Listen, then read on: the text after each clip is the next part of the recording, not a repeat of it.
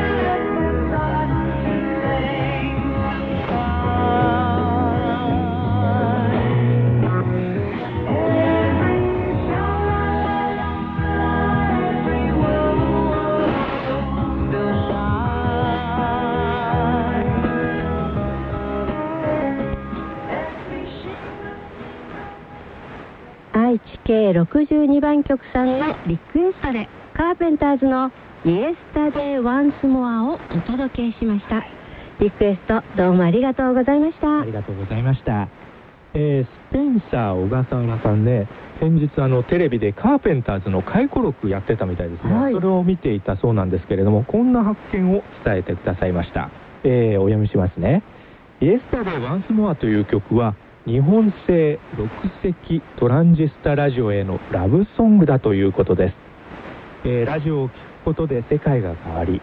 四六時中世界の音楽が聴けたことへの感謝の歌だとのこと。私にもその気持ちはよくわかりますね。とお寄せくださいました。スペンサーさんいつもありがとうございます。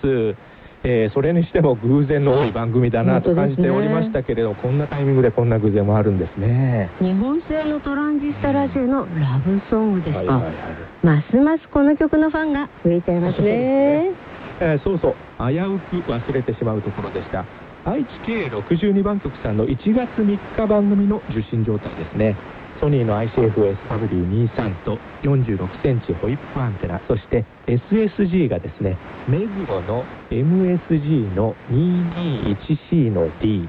え周波数カウンターがホネストの FC5M をご使用になられて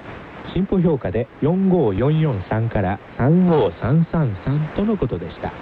もちろん以前ご紹介したアルミシートに乗せた状態でご使用になられておられますけれどもこんな一文お寄せくださっております、えーお読みします。アルミシートを使うとロッドアンテナがグランドプレーアンテナとして動作します。金属製のテーブル手すり車の屋根なども同じ働きをします。とのことでアルミシートに設置、えーアースを取ることを設置って言いますけれどもアルミシートに設置することで内蔵ロッドアンテナがバーチカルアンテナのように機能するということですよね。BCL ラジオ友達の中にはアース関係がないダイポールアンテナとかですねループアンテナをご使用の方も多いんですけれどもロッドアンテナの場合ですねこの方法だと安くて実用的な方法の一つかもしれませんね。そうですね。ということで私も早速アルミシート購入しました。100円ショップで購入できますからね。窓に面した棚の90センチ40センチ四方ぐらいの棚なんですけどその前面にアルミシートを敷いてラジオを設置しています、えー確かにですね受信感度、えー上がりましてノイズの軽減効果はあるようです、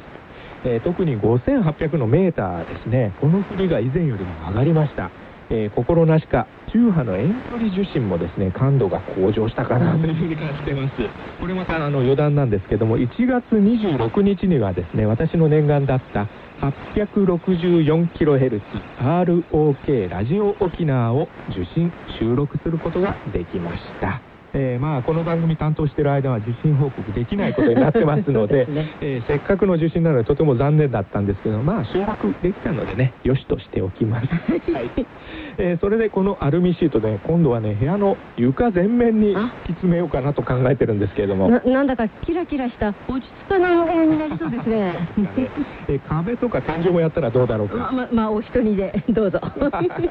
皆さんもどうぞお試しください BCL ラジオ友達の皆さんも、アー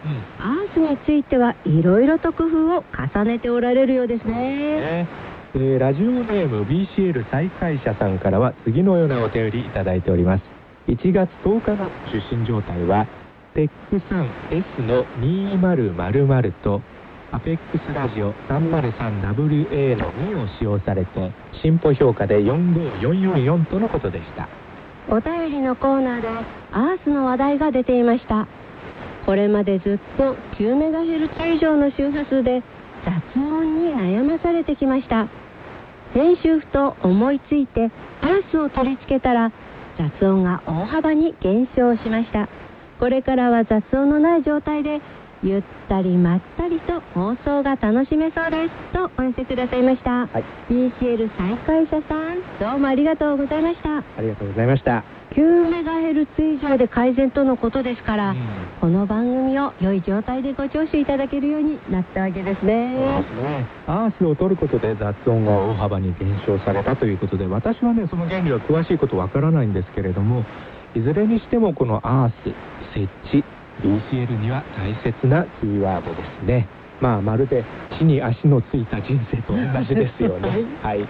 えー東京都の豊里さんから次のようなお便りをいただいております。1月10日の受信状態は自作救急評バンド高一中3受信機と1.8メートル超短縮ホイップアンテナを使用されて進歩評価で44444とのことでした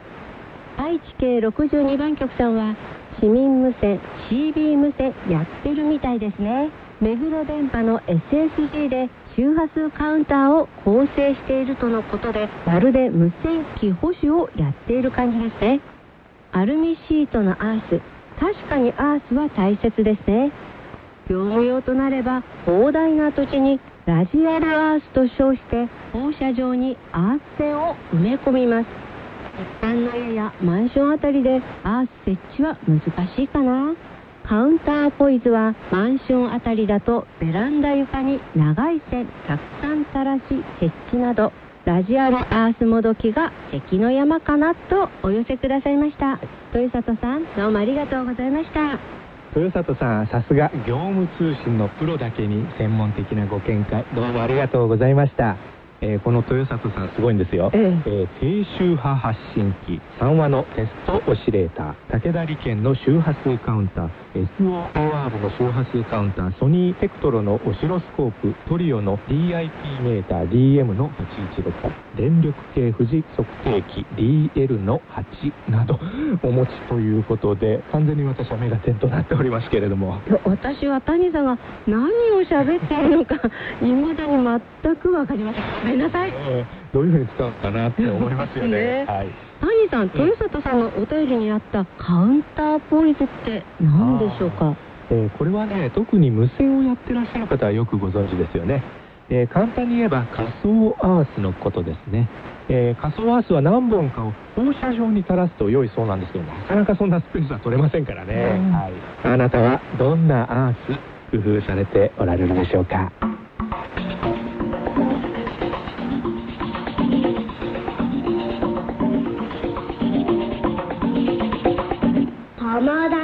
達の声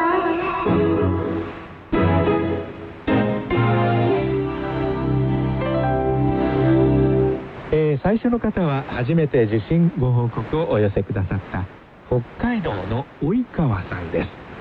BCL ラジオ友達の番組にようこそ。2月14日の受信状態はソニー ICF の SW35 とロットアンテナをご使用になられて進歩評価で23222から33333とのことでした。初めて機局を受信しました。BCL のことが取り上げられていて興味を持ったのですが断続的にしか聞こえなくてアンテナなどを整備したいと思いました。21時30分からは受信状態が少し改善したように感じました。これからの受信状態を期待し機局を楽しみたいと思います。とお寄せくださいました、い北海道の及川さんどうもありがとうございました。及川さん初めての受信報告書とお便りどうもありがとうございました。今後ともご聴取どうぞよろしくお願い申し上げます。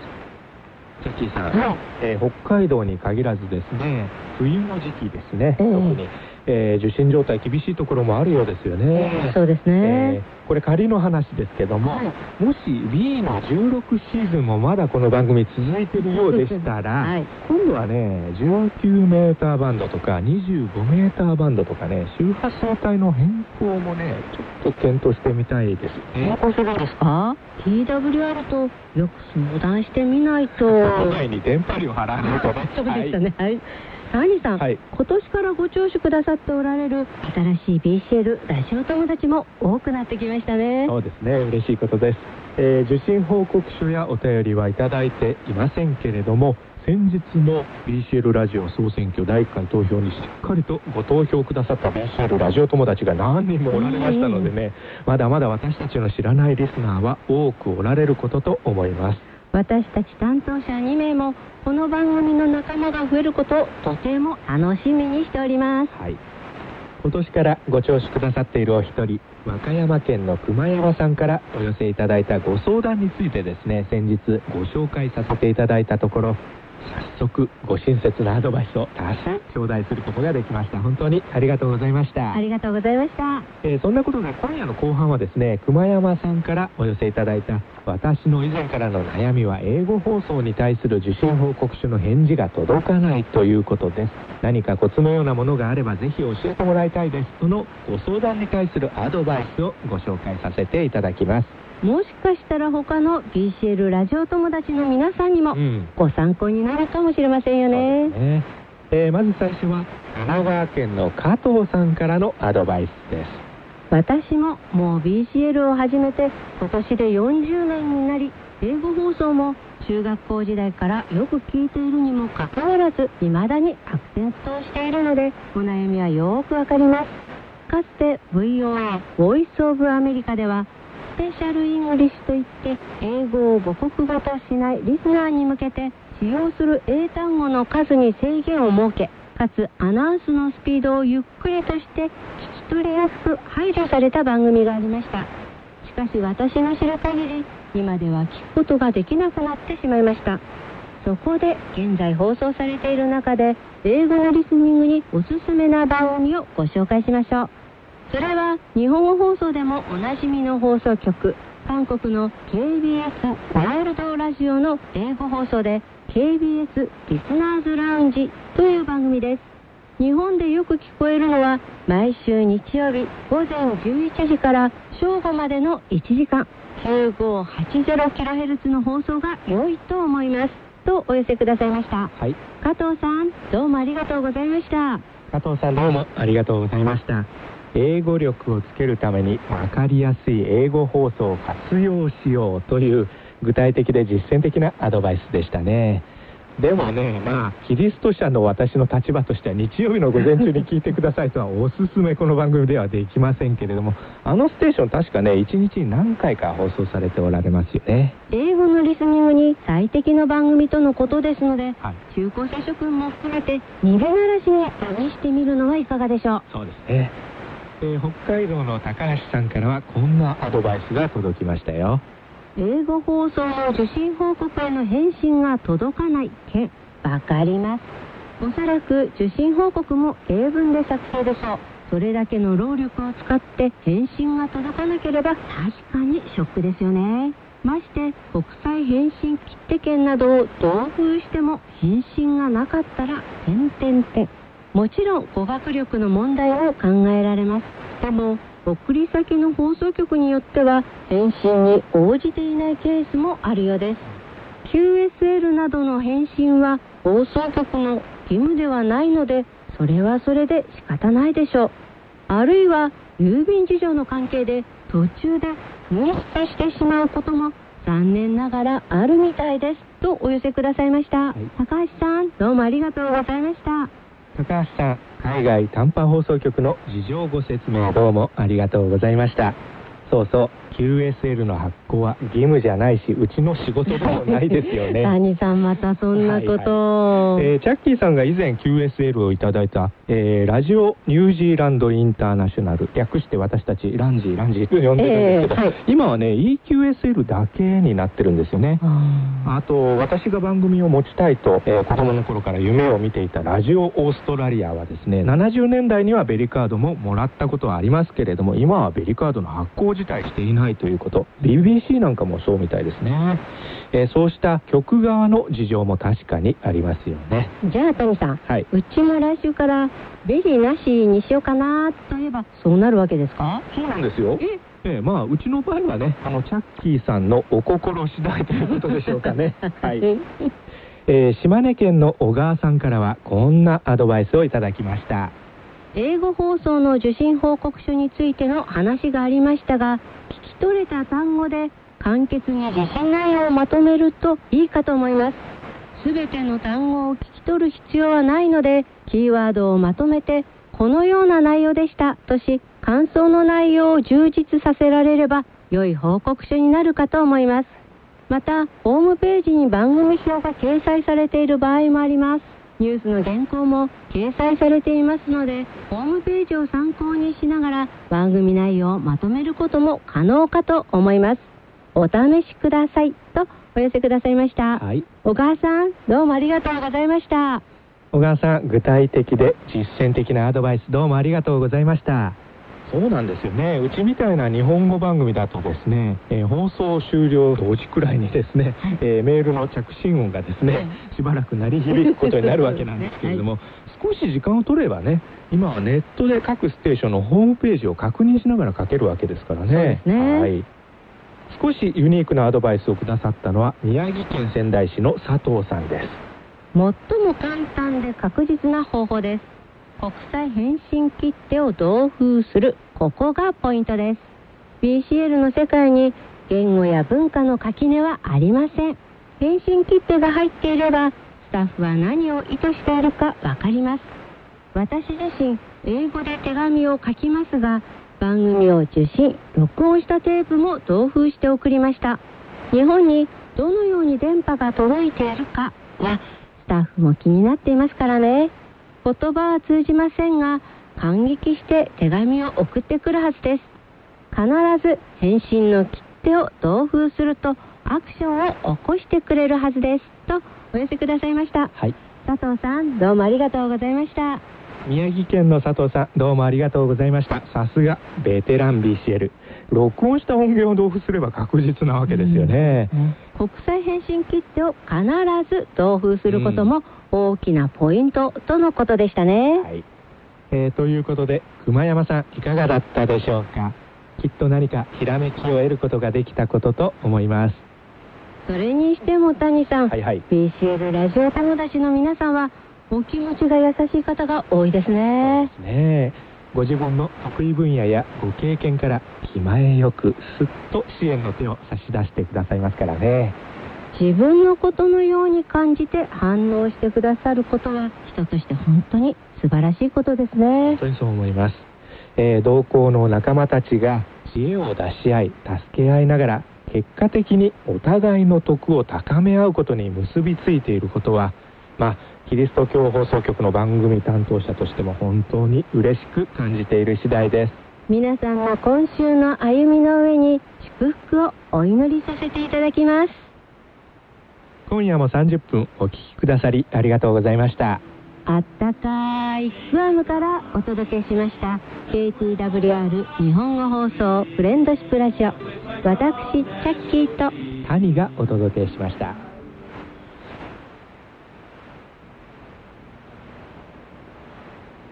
KTWR フレンドシップラジオ」今日の受信状態はいかがでしたか？番組ではあなたからのメールをお待ちしています。